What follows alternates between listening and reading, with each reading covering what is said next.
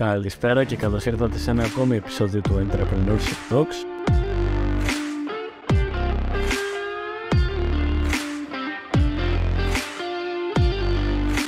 Είμαι ο Ανδρέας και σήμερα μαζί μου έχω τον Θοδωρή και τον Παναγιώτη. Αναφερθούμε σε ένα θέμα το οποίο το θίξαμε στο προηγούμενο επεισόδιο, οπότε άμα θέλετε να δείτε και περισσότερα να ακούσετε και το προηγούμενο επεισόδιο. Και αυτό βασίζεται, είναι ουσιαστικά το τι είναι το MVP. Τι είναι το MVP, παιδιά? Τον ορισμό του MVP. Καλησπέρα, καλημέρα και από μένα. Δεν ξέρω τι ώρα μας ακούτε. Ουσιαστικά MVP σημαίνει Minimum Viable Product και θεωρείται κατά κάποιο τρόπο το πιο απλό το πιο απλό προϊόν, μια startup, λειτουργικό προϊόν, το οποίο μπορεί να βγει κατά κάποιο τρόπο στην αγορά για τεστάρισμα, χωρίς πολλά features, απλά και μόνο για να λάβει η startup feedback και να καταλάβει πού είναι τα προβλήματα. Τα λέω καλά, Παναγιώτη? Ναι, σωστά. Σε αυτό το σημείο πιστεύω είναι χρήσιμο να μάθουμε γιατί κάποιος να βγάλει ένα MVP αντί για μια ολοκληρωμένη εφαρμογή. Είναι το πρώτο λειτουργικό και βιώσιμο προϊόν, θα έλεγα, που έχει, όπως τα ανέφερες και εσύ, έτσι ώστε να μην χάσει χρόνο και χρήμα χτίζοντας κάτι πολύ πιο πολύπλοκο που δεν θέλουν οι χρήστες. Ο στόχος είναι να μιλήσει με τους χρήστες, να πάρει πιο γρήγορο feedback και να καταλάβει τι είναι αυτό που τους αρέσει περισσότερο, τι είναι αυτό που δεν τους αρέσει τόσο πολύ και στο τέλος να πάρει τις καλύτερες συνέργειες για να χτίσει features τα οποία αρέσει στο χρήστη και έχουν μεγαλύτερη λειτουργικότητα. Πώς διαφέρει όμως αυτό από μια παραδοσιακή διαδικασία κυκλοφορίας ή ανάπτυξης ενός προϊόντος? Πλέον, μια επιχείρηση, θεωρώ, που βγάζει ένα προϊόν προς τα έξω, θα έπρεπε να βγάλει στην αρχή ένα MVP παρά ένα προϊόν το οποίο έχει full λειτουργικότητα και ένα σωρό έξτρα χαρακτηριστικά. Δηλαδή, γιατί να βγάλεις ένα προϊόν στην αγορά σε οποιαδήποτε επιχείρηση που να είναι τόσο πολύπλοκο και να έχει όλα τα features και ουσιαστικά την βασική λειτουργία του οι πελάτες να μην την αποδέχονται, για κάποιο λόγο να μην τους αρέσει? Γι' αυτό βγάζεις το MVP, για να καταλάβεις, αρέσει αυτό στο κοινό μου, τι διορθώσεις πρέπει να κάνω και τι extra features ταιριάζουν καλύτερα, ας πούμε, στο τι ζητάνε οι πελάτες μου. Και αφού κάνεις όλη αυτή την ανάλυση και το τεστάρισμα, μετά αξίζει να το προχωρήσεις. Διαφορετικά ίσως σπαταλάς και χρήμα και ενέργεια και χρόνο. Σωστά, Θοδωρή. Για τη δική μου οπτική γωνία, η διαφορά μεταξύ του MVP και ενός κανονικής λειτουργίας ανάπτυξης προϊόντος έχει διαφορά. Για παράδειγμα, σε μια established επιχείρηση μπορεί να θέσουν στόχο να ξεκινήσει ένα νέο προϊόν και να θέσουν ένα χρονοδιάγραμμα ενός χρόνου με συγκεκριμένα clear goals και steps, ότι στον πρώτο μήνα θα κάνουμε αυτό, στον τρίτο μήνα θα έχουμε προχωρήσει εκεί, στον έκτο μήνα θα έχουμε προχωρήσει εκεί, με τελικό στόχο προκαθορισμένο, ότι στον ένα χρόνο θα έχουμε φτάσει σε ένα συγκεκριμένο σημείο. Είναι και το λεγόμενο waterfall methodology, που ουσιαστικά είναι clear τα expectations και όλες οι ομάδες που λειτουργούν σε αυτό. Η διαφορά για μένα στο MVP είναι ότι βασίζεται σε ένα κύκλο που λέγεται build, measure, learn.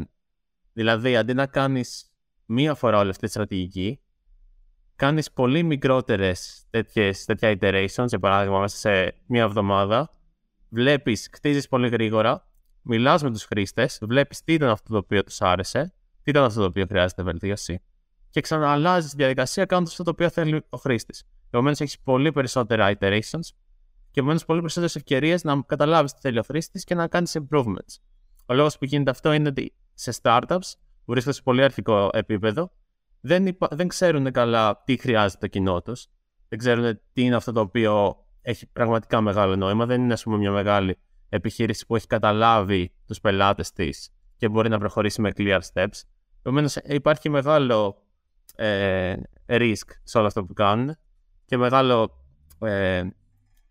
δεν είναι σίγουρο ότι χτίζουν. Οπότε θέλουν να κάνουν αυτό σε μικρότερα βήματα, παίρνοντας τη γνώμη του κοινού και προχωρώντας. Αυτή είναι η διαφορά, θεωρώ. Άρα, Παναγιώτη, δηλαδή, εκεί που λες θέλω να έχω ένα MVP έτοιμο σε 7-8 μήνες, για παράδειγμα, να πεις ότι ναι, μεν το θέλω σε 8 μήνες, αλλά θέλω μέχρι τον πρώτο μήνα να έχουμε πετύχει αυτό, μέχρι τον τρίτο μήνα να έχουμε πετύχει το άλλο κτλ. Αυτό εννοείς? Αυτή είναι μια στρατηγική που δεν είναι τόσο MVP, θεωρώ. Γιατί έχει clear steps, αλλά δεν είναι ότι που μιλάει τόσο γρήγορα στον κόσμο. Η στρατηγική που αφορά το Build, Measure, Learn cycle του MVP είναι ότι ναι, μεν σε 6 μήνες θέλω να έχω φτάσει εκεί το προϊόν μου, θέλω να έχω κάνει αυτές τις διαδικασίες, αλλά είμαι διατεθειμένος, agile, ας πούμε, methodology, να αλλάξω το πλάνο σε περίπτωση που δω τι γίνεται με τον κόσμο. Οπότε δίνω περισσότερο έμφαση στο τι θα μου πει ο κόσμος σε αυτούς τους ανά 2 εβδομάδες που θα μιλάω μαζί τους και θα βλέπω ότι τους αρέσει, και είμαι διατεθειμένος να κάνω αλλαγές με βάση το οποίο χρειάζεται. Οπότε έχεις ένα αρχικό πλάνο στο μυαλό σου, αλλά δεν βασίζεται 100% σε αυτό. Αλλά βασίζεται περισσότερο στους χρήστες, τι θα πούν και τι πιστεύουν είναι καλύτερο για το προϊόν τους και κάνουν γρήγορες αλλαγές. Όσον αφορά το fail που ανέφερες, θυμάμαι ένας μέντορας μας έλεγε, και όχι μόνο αυτός, το έχω ακούσει και από άλλους, πρέπει να αποτύχεις γρήγορα. Δηλαδή, πρέπει γρήγορα να βγεις στην αγορά, να το τεστάρεις και να καταλάβεις τι δεν πάει καλά. Αυτό είναι πολύ σημαντικό για να μην χάνεις χρόνο. Και φυσικά και χρήματα επενδύονται σε κάτι που δεν λειτουργεί. Ίσως πρέπει να κοιτάξεις προς μια άλλη κατεύθυνση, λίγο διαφορετική, να κάνεις ένα pivot. Πράγματι, και οι μικρές αποτυχίες είναι θεμελιώδες συστατικό των startups, εφόσον δεν γνωρίζουν όλα τα features τα οποία χρειάζονται, όλα τα πράγματα τα οποία πιστεύουν οι χρήστες για αυτούς. Γι' αυτό είναι και το πιο σημαντικό η επικοινωνία με τους χρήστες, με τους πραγματικούς χρήστες που είναι το customer persona, ουσιαστικά τα άτομα τα οποία θα χρησιμοποιούν την εφαρμογή σου γενικότερα και να σας στέλνουν feedback. Έτσι ώστε να καταλαβαίνεις τι δεν τους άρεσε, ας πούμε. Είναι μια μικρή αποτυχία. Και κάνεις pivot σε αυτό το οποίο τους αρέσει περισσότερο, είτε αλλάζοντας ένα feature, είτε αλλάζοντας τρόπο προσέγγισης προς αυτούς γενικότερα. Άρα αυτό που μπορούμε να συμπεράνουμε είναι ότι ουσιαστικά, επειδή ως γνωστόν οι περισσότερες startup αποτυγχάνουν, το να έχει κάποιος ένα MVP βοηθάει το να γλιτώσεις ουσιαστικά το να έχεις ένα έτοιμο προϊόν το οποίο θα αποτύχει γιατί δεν εκφράζει τους χρήστες. Ουσιαστικά είναι κατά κάποιο τρόπο, δεν σημαίνει ότι δεν θα αποτύχεις επειδή θα βγάλεις MVP. Παρ' όλα αυτά, το να έχεις μικρές αποτυχίες και να καταλάβεις τι δεν δουλεύει πριν κάνεις το μεγάλο launch, σε γλιτώνει από τη μεγάλη αποτυχία. Γιατί σκέψου τώρα, αντί να βγάλεις MVP, να πας κατευθείαν να μπεις στην αγορά με το έτοιμο προϊόν σου. Έχεις πολύ περισσότερες πιθανότητες να αποτύχεις, γιατί είναι σαν να μην έχεις κάνει τεστάρισμα. Υπάρχουν κιόλας πάρα πολλά παραδείγματα από πολύ γνωστές εταιρείες που ξέρουμε όλοι μας, όπου ξεκίνησαν με αυτό το πλάνο, όπως είναι η Uber, όπως είναι το Instagram, το Amazon, το LinkedIn, το Spotify, όπου με τον καιρό, αναλόγως με το τι ζητάγαν οι χρήστες, προσέδεταν χαρακτηριστικά στις εφαρμογές τους και στις ιστοσελίδες. Στα προϊόντα τους βασικά γενικότερα. Ναι, αυτό το οποίο έκαναν αυτές οι startups, για παράδειγμα στο μυαλό μου την Airbnb προσωπικά, είναι ότι πρώτα έκτισαν το πιο βασικό, κύριο προϊόν τους. Για παράδειγμα, η Airbnb είχε φτιάξει μια πολύ απλή σελίδα που έλεγε στο χρήστη να κάνει book. Ας πούμε, δεν είχαν ούτε από πίσω πλατφόρμες με επικοινωνία με τους ανθρώπους που τα πουλάγαν, ούτε με τους υπόλοιπους. Και μέσα από αυτό έπαιρναν τηλέφωνο τον άνθρωπο που είχαν μιλήσει, έπαιρναν τηλέφωνο τον άνθρωπο ο οποίος ενδιαφερόταν και έκαναν χειροκίνητα ουσιαστικά την επικοινωνία τους για να πάει ο χρήστης να μείνει εκεί πέρα. Και μέσα από αυτό ρωτούσαν το χρήστη τι σου άρεσε περισσότερο, τι θα ήθελες επιπλέον να δεις, σε ικανοποίησε αυτή η εμπειρία, έτσι ώστε να μάθεις το βασικό κομμάτι που πουλάς, δηλαδή ένα σπίτι που σου πουλάει ένας ιδιώτης αντί για ένα ξενοδοχείο. Αξίζει, έχει ενδιαφέρον. Και μέσα από αυτό παίρνεις και το feedback του κάθε χρήστη και το βελτιώνεις. Αντί να φτιάξεις, ας πούμε, απευθείας όλο το Airbnb με αξιολογήσεις, στατιστικά και αυτά. Ποια πιστεύετε ότι είναι τα βασικά χαρακτηριστικά που πρέπει κάποιος που έχει μια startup να συμπεριλάβει σε ένα MVP? Χαρακτηριστικά που πρέπει να συμπεριλάβει στο MVP. Ουσιαστικά το MVP πρέπει να έχει την πιο σημαντική λειτουργία του προϊόντος. Δηλαδή, αν μιλάμε για μια εφαρμογή, τι κάνει αυτή η εφαρμογή λύνει ένα συγκεκριμένο πρόβλημα. Ωραία. Χωρίς πολλά χαρακτηριστικά, έξτρα λειτουργίες, την πιο σημαντική λειτουργία. Ποιο πρόβλημα λύνει κατά κύριο λόγο. Ωραία. Αυτό πρέπει να λειτουργεί σε πάρα πολύ καλό επίπεδο. Μετά, μπορούμε να μιλήσουμε λίγο πιο εκτενέστερα αργότερα για το UI και UX design. Ουσιαστικά UI σημαίνει user interface και UX σημαίνει user experience. Δηλαδή, χωρίς η εφαρμογή, για παράδειγμα όταν μιλάμε για εφαρμογές, να έχει αχρίαστη πολυπλοκότητα και χαρακτηριστικά που δεν είναι αναγκαία, να δείχνει πώς θα λειτουργεί και πώς θα φαίνεται στον user. Να είναι stable, δηλαδή να λειτουργεί χωρίς προβλήματα και bugs. Δεν σημαίνει ότι θα έχει λύσει όλα τα θέματα με τα bugs, αλλά θα έχει λύσει τα περισσότερα και τα πιο βασικά. Στη συνέχεια, θεωρώ θα γίνει testing, θα εξεταστεί το κατά πόσο είναι scalable αυτό το προϊόν που θεωρείται MVP. Το value proposition θα είναι ξεκάθαρο, δηλαδή το τι αξία προσδίδει η συγκεκριμένη εφαρμογή, ξαναλέω όταν μιλάμε για εφαρμογές ως παράδειγμα, τι αξία προσδίδει στο κοινό. Και αυτά εν ολίγης. Ουσιαστικά θέλουμε ένα προϊόν το οποίο δεν είναι τόσο πλούσιο σε χαρακτηριστικά, είναι λειτουργικό, έχει τα βασικά στοιχεία για το πρόβλημα που λύνει και είναι έτοιμο για να βγει κατά κάποιο τρόπο στην αγορά, έχοντας τεσταριστεί για τα βασικά bugs και να μαζέψει feedback από πραγματικούς users. Ακριβώς, το MVP για κάθε startup είναι ξεχωριστό, αλλά το βασικό κομμάτι είναι να είναι απλό, λειτουργικό και χρήσιμο. Και από ό,τι κατάλαβα που ανέφερες στο UI UX design, Θοδωρή, αυτός είναι ένας τρόπος πριν βγάλεις το MVP, να κάνεις validate με τους users, εφόσον το να το χτίσεις παίρνει λίγο παραπάνω χρόνο και effort, οπότε πολύ γρήγορα φτιάχνεις ένα design, ένα mock-up, είτε σε σχέδιο, είτε χρησιμοποιώντας το Figma, ας πούμε, ή κάποιο άλλο εργαλείο, έτσι ώστε να έχεις το design, να το δείξεις σε χρήστες και να σου πούν τη γνώμη τους χωρίς να την χρησιμοποιούν εντελώς την εφαρμογή, απλά παίρνοντας μια καλύτερη ιδέα του τι σημαίνει η εφαρμογή στη σελίδα αντίστοιχα και να σου προσφέρουν ένα καλύτερο feedback σε σχέση με το αν απλά τους έλεγες την ιδέα σου. Ακριβώς.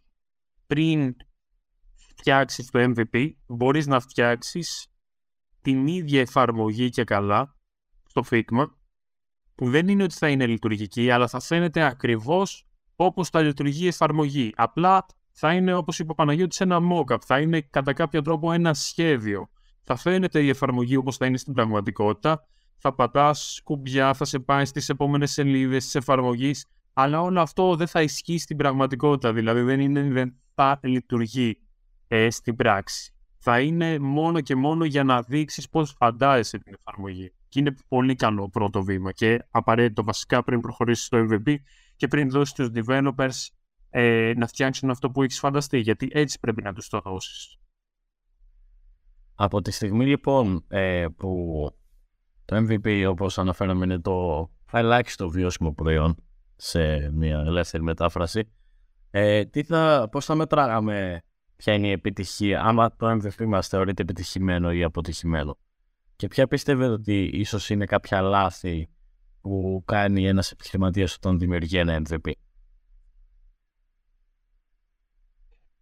Θεωρώ ο ρόλος του MVP δεν είναι να έχει κάποια επιτυχία από μόνο του. Βασικά θεωρείται επιτυχημένο αν μέσω από το λανσάρισμα του MVP ανακαλύψεις πολλά λάθη και προβλήματα. Τότε θεωρώ ότι είναι επιτυχημένο. Γιατί αν λανσάρεις ένα MVP και δεν σου εμφανίσει τα προβλήματα και στη συνέχεια το τεστάρεις στον πραγματικό κόσμο, στην αγορά και βλέπεις ότι τελικά έχει ένα σωρό προβλήματα, απέτυχε το MVP να σου αποκαλύψει αυτές τις αδυναμίες. Τότε ίσως θεωρείται αποτυχημένο. Σωστά. Όταν ξεκινάς και έχεις μια startup που την κάνεις MVP στο μυαλό σου, έχεις κάνει και αρκετές παραδοχές τα λεγόμενα assumptions, υποθέσεις, που πιστεύεις ότι ισχύουν για τους χρήστες. Για παράδειγμα, να σας πω μια εμπειρία από την KR Saints, μιας και έχουμε τρέξει ήδη το αρχικό μας MVP. Αυτό το οποίο παρατηρήσαμε σαν λάθος είναι ότι προσεγγίσαμε αρκετούς φοιτητές στην αρχή, άτομα που ήταν πιο εύκολο να μιλήσουμε και να τεστάρουν την εφαρμογή μας, θεωρώντας ότι θα μπορούσαν να μας δώσουν ένα πολύ καλό feedback, που σίγουρα μας έδωσαν. Παρ' όλα αυτά, όμως, παρατηρήσαμε ότι περισσότεροι που έκαναν μεγαλύτερες δωρές, πιο συχνές δωρές και που χρησιμοποιούσαν πιο συχνά την εφαρμογή μας ήταν άτομα μεγαλύτερα σε ηλικία, μεταξύ 35 και 45 χρονών. Οι οποίοι μας έδωσαν ένα πιο valuable, θεωρούμε, feedback πάνω σε αυτά τα οποία θα ήθελαν αυτοί για τις ανάγκες τους.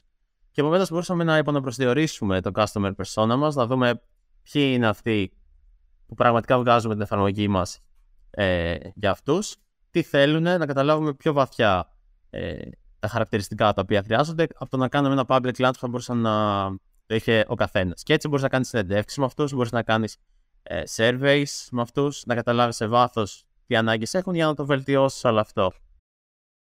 Πώς θα μπορούσαμε να πούμε ότι εντάσσεται η διαδικασία δημιουργίας ενός MVP σε μια ευρύτερη στρατηγική όταν αναπτύσσει κάποιος το προϊόν του ή την επιχειρηματική του ιδέα? Δηλαδή, είναι το πρώτο βήμα, αλλά από εκεί και ύστερα προφανώς έχεις και μια μεγάλη εικόνα και ενδεχομένως να έχεις σκεφτεί όλο το προϊόν στο τέλος. Αλλά πώς θα μπορούσαμε να πούμε ότι τα συνδέουμε αυτά? Μπορεί να έχεις φανταστεί και να έχεις κάνει σενάρια για 1002, αλλά άμα δεν τεστάρεις, αυτό βασικά το τεστάρισμα και το να λανσάρεις το MVP μπορεί να στα αλλάξει όλα, θεωρώ. Σε ένα γενικότερο σχέδιο, πιστεύω ξεκινάς με την ιδέα, τη startup. Στη συνέχεια συλλέγεις τα κατάλληλα άτομα για να φτιάξεις την ομάδα. Βλέπεις πώς συνεργάζεται η ομάδα. Με βάση αυτή την ιδέα, ίσως θα μπορούσες να κατέβεις σε κάποιους διαγωνισμούς για να προσελκύσεις μια πολύ πολύ αρχική χρηματοδότηση. Πιθανόν να μην έχεις πάντα developers στην ομάδα, αν μιλάμε για μια startup που είναι εφαρμογή ή γενικότερα για μια startup, μπορεί να μην έχεις κάποια άτομα που χρειάζονται στην ομάδα σου. Μπορεί να είναι ένας designer που με τον χρειάζεσαι έξτρα. Επομένως, για κάποια έξτρα κόστη, μέχρι να φτιάξεις το MVP, θα πρέπει να έχεις ένα μικρό κεφάλαιο, το οποίο είτε μπορείς να βρεις από χρηματοδοτήσεις, να κατέβεις σε κάποιους διαγωνισμούς που απλά πιτσάρεις την ιδέα και αν τα πας καλά κερδίσεις χρηματοδότηση, είτε το κάνεις και fund μόνος, το χρηματοδοτείς μόνος. Φτάνεις λοιπόν σε αυτό το στάδιο, επομένως έχεις την ιδέα ξεκάθαρη στο μυαλό σου. Αυτό δεν σημαίνει ότι θα είναι έτσι η ιδέα στο τέλος. Συλλέγεις την ομάδα, έχεις ένα μικρό κεφάλαιο για να φτιάξεις το MVP. Φτιάχνεις το UI/UX design, φτιάχνεις για παράδειγμα, το σχεδιάζεις το MVP. Αν πρόκειται για εφαρμογή είναι UI/UX design ή πας στο Figma και φτιάχνεις ένα mockup. Αλλά για οποιοδήποτε άλλο προϊόν το σχεδιάζεις. Μπορεί να το σχεδιάσεις στο χαρτί πώς θα λειτουργεί, ακριβώς με όλες τις λεπτομέρειες. Και μετά το δίνεις στην κατάλληλη ομάδα να το κάνει προϊόν. Αυτό το προϊόν, αν είναι εφαρμογή, η κατάλληλη ομάδα θα το κάνει εφαρμογή. Αν είναι κάτι άλλο, θα το κάνει κάτι άλλο. Το έχει σχεδιάσει το χαρτί. Και νομίζω από εκεί και πέρα, λανσάρεις το MVP και συλλέγεις feedback. Με βάση το feedback, κάνεις αλλαγές και βελτιώνεις. Και στη συνέχεια, νομίζω μετά από όλες αυτές τις αλλαγές, δεν ξέρω όταν είναι έτοιμη οποιαδήποτε ομάδα, καθορίζει τα νομικά και λογιστικά του πράγματος, ιδρύει η επιχείρηση και ξεκινάει. Θεωρώ. Και για μένα σίγουρα το MVP είναι απαραίτητο σαν στάδιο στα πρώτα στάδια της ιδέας να γίνει πράξη. Αλλά πέρα από αυτό, νομίζω για τη γενικότερη επιχειρηματική στρατηγική που ανέφερες, Ανδρέα, νομίζω τα principles τα οποία παίρνεις από το MVP είναι πιο σημαντικά. Γιατί ναι, μεν μπορεί να ξεκινήσεις με ένα MVP, να έχεις μια αρχική ιδέα και να τη βγάλεις στην αγορά, αλλά η επικοινωνία που έχεις με τους χρήστες, τα πράγματα που μαθαίνεις από αυτούς, οι αλλαγές που κάνεις, οι βελτιώσεις που κάνεις, είναι χρήσιμες σε όλη τη διάρκεια της επιχειρηματικής στρατηγικής, και αφού έχεις βγάλει το προϊόν και αφού μπορεί να έχεις επιτυχία και στη συνέχεια. Γιατί συνεχώς θέλεις να μιλάς με τους users, να καταλαβαίνεις τι θέλουν, τι άλλαξε, τι να αλλάξεις κι εσύ, και συνεχώς θέλεις να έχεις το mindset ότι όταν φτιάχνω κάτι, δεν το φτιάχνω μόνο και μόνο επειδή το λέω εγώ, επειδή είμαι κάποιος, ας πούμε, έχω την τέλεια στρατηγική στο μυαλό μου, αλλά επειδή είδα ότι υπάρχει ανάγκη από την αγορά, υπάρχει ανάγκη από τους χρήστες, και θα το φτιάξουμε γρήγορα και να το βελτιώσουμε και να μιλάμε συνεχώς με αυτούς. Οπότε να γίνεις πιο customer focused. Αυτό είναι το μάθημα το οποίο έχω πάρει. Να είσαι πιο customer focused παρά ξέρω εγώ, startup focused, να σκέφτεσαι με αυτός. Άρα ουσιαστικά αυτό που θες να πεις είναι ότι να συνδυάσεις τις αξίες της startup σου με βάση τις ανάγκες των πελατών σου και να κινηθείς πιο πολύ προς τις ανάγκες των πελατών σου, προκειμένου να έχεις ένα επιτυχημένο προϊόν. Ποιες είναι βασικά μερικές βασικές συμβουλές με βάση τη λήψη των σχολείων που λαμβάνεις από τους πελάτες σχετικά με ένα MVP και πώς αυτές μπορούν να χρησιμοποιηθούν για τη βελτίωση του προϊόντος? Ανέφερες κάποια πριν, αλλά άμα θες να γίνεις και πιο συγκεκριμένος.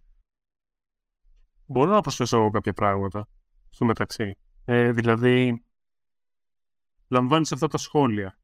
Καταρχήν, πρέπει να μην έχεις εγωισμό, θεωρώ, ότι σε κρίνει το κοινό. Δεν σε κρίνει. Αυτό θες βασικά. Κάποιο feedback που να σου λέει ότι δεν κάνεις καλά. Δεν πρέπει να βγάζεις άμυνα ότι και ξέρεις πόση προσπάθεια έχω ρίξει εγώ. Δηλαδή, πρώτα δεν έχεις εγωισμό και δέχεσαι ό,τι κριτική σου κάνουν οι πελάτες σου, οι users, οι συνεργάτες, γιατί αυτό θα κάνει το προϊόν σου καλύτερο. Δεύτερον, δεν είσαι ρομαντικά με το προϊόν, θεωρώ. Δεν πρέπει να πεις ξέρεις πόση ώρα έχω αφιερώσει εγώ να το κάνω, πόση ενέργεια έχω σπαταλήσει. Δεν έχει σημασία, μπορεί να είναι για τα σκουπίδια. Ωραία. Χωρίς συναισθήματα, το πετάς στα σκουπίδια και φτιάχνεις κάτι που θέλει το κοινό. Όση ώρα για να έχεις αφιερώσει, όση και ενέργεια, ακόμη και χρήματα. Πολλές φορές. Πρέπει να θυμάσαι ότι το αφεντικό σου είναι οι users, είναι οι πελάτες. Δεν είσαι εσύ αφεντικό. Ακόμη και αν λέγεσαι CEO, θεωρώ, ή αν σου ανήκει το 100% της εταιρείας που υποτίθεται φτιάχνεις. Το αφεντικό σου είναι κάθε φορά αυτός που αγοράζει το προϊόν σου, αυτός που σε κρατάει στη ζωή και δεν έχεις χρεοκοπήσει ακόμα ίσως. Δεν ξέρω, Παναγιώτη, θες να προσθέσεις κάτι? Συμφωνώ απόλυτα με αυτά που λες. Πολλοί έχουμε την τάση να δουλεύουμε πάρα πολύ στο προϊόν μας και να θεωρούμε ότι έχουμε αφιερώσει πολλή δουλειά και ότι τα έχουμε σκεφτεί όλα άψογα, τέλεια, έχουμε ξεκάθαρη στρατηγική για το τι θα κάνουμε στο μέλλον. Παρ' όλα αυτά, μπορεί να μην είναι αυτό το οποίο χρειάζεται πραγματικά η αγορά και σου λένε οι χρήστες. Οπότε να είσαι ανοιχτός σε νέες ιδέες, να είσαι open-minded, να μην φοβάσαι να ρωτήσεις τους χρήστες, να μιλάς μαζί τους. Ακόμα και το σκληρό feedback πολλές φορές είναι καλύτερο από τα θετικά σχόλια. Μπορεί πολλές φορές να είναι καλή ιδέα σου να ακούς συνεχώς πολύ καλά λόγια, αλλά να μην σε βοηθάνε να το εξελίξεις παραπέρα.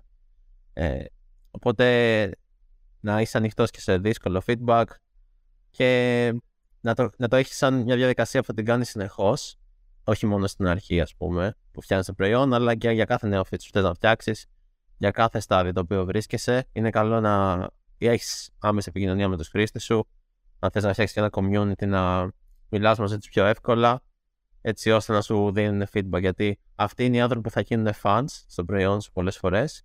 Και να έχεις 100 fans, ας πούμε, είναι πολύ καλύτερο από το να έχεις 1000 users, οι οποίοι χρησιμοποιούν μια φορά την εφαρμογή σου και δεν ενδιαφέρονται καν για εσένα. Γνωρίζω κάποιοι που ασχολούνται full με startups και συμβουλεύουν κιόλας για το πώς να γίνεις πετυχημένες startup, και ουσιαστικά startup που τους ακολουθούν γίνονται όντως πετυχημένες. Λένε αυτό, fall in love with your community, για παράδειγμα. Και ότι πόσο μεγάλη αξία έχει το community, τονίζουν. Ουσιαστικά, ναι, πολύ σημαντικό το feedback, και μερικές φορές είναι κακό το να λαμβάνεις μόνο θετικό feedback, ή το θέμα είναι από πού το λαμβάνεις. Για παράδειγμα, βοηθάει στην εξέλιξη του προϊόντος μου αν παίρνω feedback από την οικογένειά μου και τη μαμά μου και τους φίλους μου. Μπορεί να μην θέλουν να μου πούν ότι αυτό που έκανες είναι χάλια και να μην μου το λένε. Δηλαδή να μην μου δείχνουν τις πραγματικές αδυναμίες του προϊόντος μας. Επομένως, αναγκαστικά θα μου το πει η αγορά και εκεί θα πονέσει περισσότερο, γιατί θα το έχεις φτάσει σε ένα πιο όριμο σημείο. Και αν είναι να αποτύχει, θα αποτύχει σκληρά κατά κάποιο τρόπο. Επομένως, ναι, να επιδιώκεις το αρνητικό feedback. Δηλαδή, με την έννοια να είναι το κοινό που θα στο δίνει όσο λιγότερο biased γίνεται. Δηλαδή, να μην είναι γνωστοί σου φίλοι και τα σχετικά που μπορεί να σκέφτονται ότι μπορεί να σε στενοχωρήσουν αν σου πούν κάποια αρνητικά. Τέλεια, και πάνω σε αυτό που ανέφερες στο Δωρή, μου θύμισες απευθείας ένα υπέροχο βιβλίο, το Mom Test, στο οποίο αναφέρει πώς να μιλάς σε χρήστες, τι ερωτήσεις να κάνεις μια συνέντευξη σε ένα ερωτηματολόγιο και σε ποιους να μιλάς. Οπότε δεν έχει νόημα να μιλάς στους φίλους και τους συγγενείς σου, γιατί πάντα θα σου κάνουν θετικά σχόλια, κοπλιμέντα και ότι όλα είναι τέλεια. Αλλά να βρεις το customer persona το οποίο πραγματικά θα χρησιμοποιεί την εφαρμογή σου και να του κάνεις τις σωστές ερωτήσεις. Μπορώ να μιλάμε σε ένα άλλο επεισόδιο για τι ερωτήσεις πρέπει να κάνουμε, αλλά στις γενικές γραμμές είναι αυτά τα οποία ανέφερες. Okay, νομίζω ότι εξετάσαμε πάρα πολύ αναλυτικά αυτή την πλευρά του feedback του οποίου μπορείς να λάβεις από τους χρήστες. Οπότε θα ήθελα να ρωτήσω κάτι άλλο τώρα. Πώς εξισορροπούμε την ανάγκη για την ταχύτητα και την ευελιξία με την ανάγκη να έχεις ένα ποιοτικό προϊόν για τους πελάτες? Δηλαδή, ναι, μεν έχεις το feedback από τη μία μεριά, αλλά από την άλλη, κάπου πρέπει να υπάρχουν και τα values της ιδέας σου και να μείνεις πιστός σε κάποια τουλάχιστον πράγματα με αυτά που ξεκίνησες. Αν καταλαβαίνω καλά αυτό που ρωτάς, Αντρέα, θεωρώ ότι η ταχύτητα πρέπει να καθορίζεται, βασικά όχι πρέπει, καθορίζεται από τις δυνατότητες της ομάδας. Δηλαδή από το πόσο χρόνο μπορούν να αφιερώσουν, από την εμπειρία της ομάδας, από τα skills της ομάδας. Αν θέλουμε να βγάλουμε ένα προϊόν πολύ γρήγορα και δεν είμαστε έτοιμοι, θα φανεί στο τέλος. Δηλαδή αν είναι χαμηλότερο ποιοτικά. Μπορεί κάποια ομάδα όμως να μπορεί να βγάλει ένα ποιοτικό προϊόν με μεγαλύτερη ταχύτητα. Δεν ξέρω, μου είναι δύσκολο να καθοριστεί κάτι τέτοιο. Εξαρτάται πολύ από την ομάδα. Και τα skills και το πόσο χρόνο μπορεί να έχουν αφιερώσει στο παρελθόν πάνω σε κάτι αντίστοιχο. Μπορεί, ας πούμε, να έχεις μέλη στην ομάδα σου οι οποίοι είχαν ασχοληθεί με κάτι παρόμοιο στο παρελθόν, οπότε να έχουν και την εμπειρία. Ναι, και για μένα είναι μια δύσκολη σχετικά ερώτηση, δεδομένου του τι εννοούμε ταχύτητα, πόσο γρήγορα εννοούμε, τι εννοούμε ποιότητα. Σε γενικές γραμμές, το που έχω στο μυαλό μου είναι καλύτερα να βγάλεις κάτι γρήγορα στην αγορά και κάτι πολύ πιο απλό, αλλά ως προς την ποιότητα να μην έχει bugs. Να μην δηλαδή δυσχεραίνει την εμπειρία του χρήστη, ώστε να μην ξαναμπεί, να τα έχεις προβλέψει αυτά. Αλλά να είναι όσο πιο απλό γίνεται και να το προχωράς πολύ γρήγορα με update. Ωραία. Και με βάση αυτά, πώς πιστεύετε ότι. Το πάω αλλού βασικά. Πώς μπορεί ένα MVP να κλιμακωθεί και να επεκταθεί μόλις αποδεχθεί επιτυχημένο? Πώς μπορεί να χρηματοδοτηθεί? Εκεί πάμε πάλι σε κάποια προηγούμενα επεισόδια που έχουμε αναφέρει. Πώς μπορεί να χρηματοδοτηθεί μια startup? Δεν είναι το MVP ότι θα χρηματοδοτηθεί. Η όλη ιδέα θεωρώ θα χρηματοδοτηθεί. Τη χρηματοδότηση αυτή νεοφυείς επιχειρήσεις συνήθως λαμβάνουν όχι σε αρχικά στάδια πάντα. Δηλαδή, μέχρι να εξελιχθείς, μπορείς να λαμβάνεις χρηματοδοτήσεις. Απλά είναι διαφορετικά τα επίπεδα pre-seed, seed και μετά στα series.